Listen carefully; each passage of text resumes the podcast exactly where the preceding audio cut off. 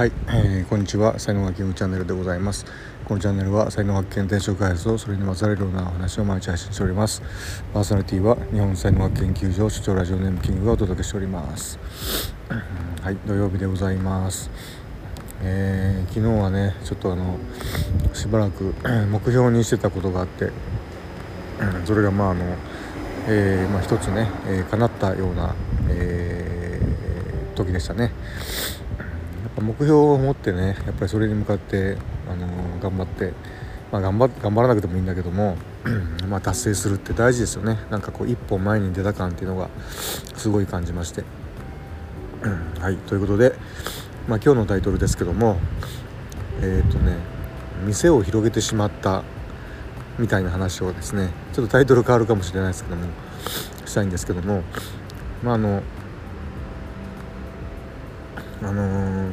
以前なんていうんですかね、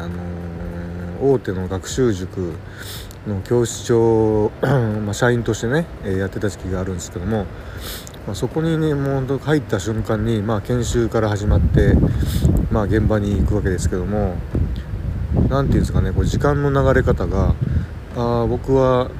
この会社で時間を過ごすのかみたいな風な感覚になりましたよね。で、自営業とかもね、始めるとですね、その自営業に当たり前ですけども、時間を使うわけじゃないですか。で、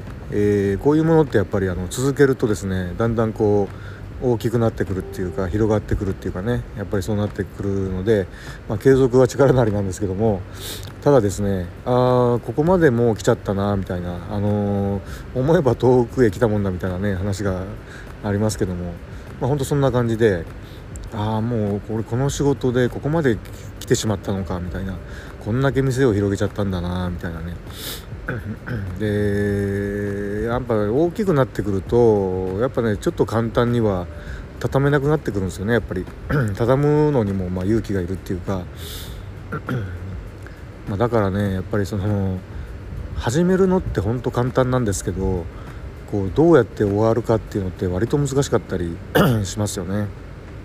終わり方とかね、やめ方とかね、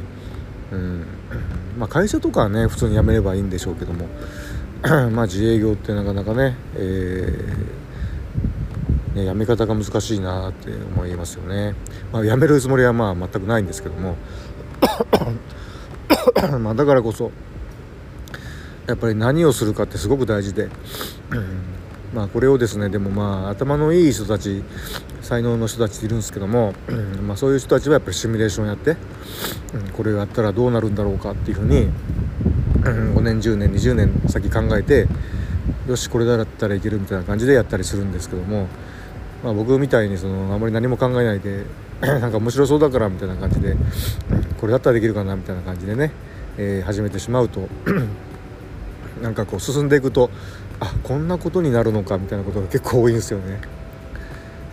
僕もある意味コンサルみたいなところがあるんで、コンサルティングってこういう感じになってくるのねみたい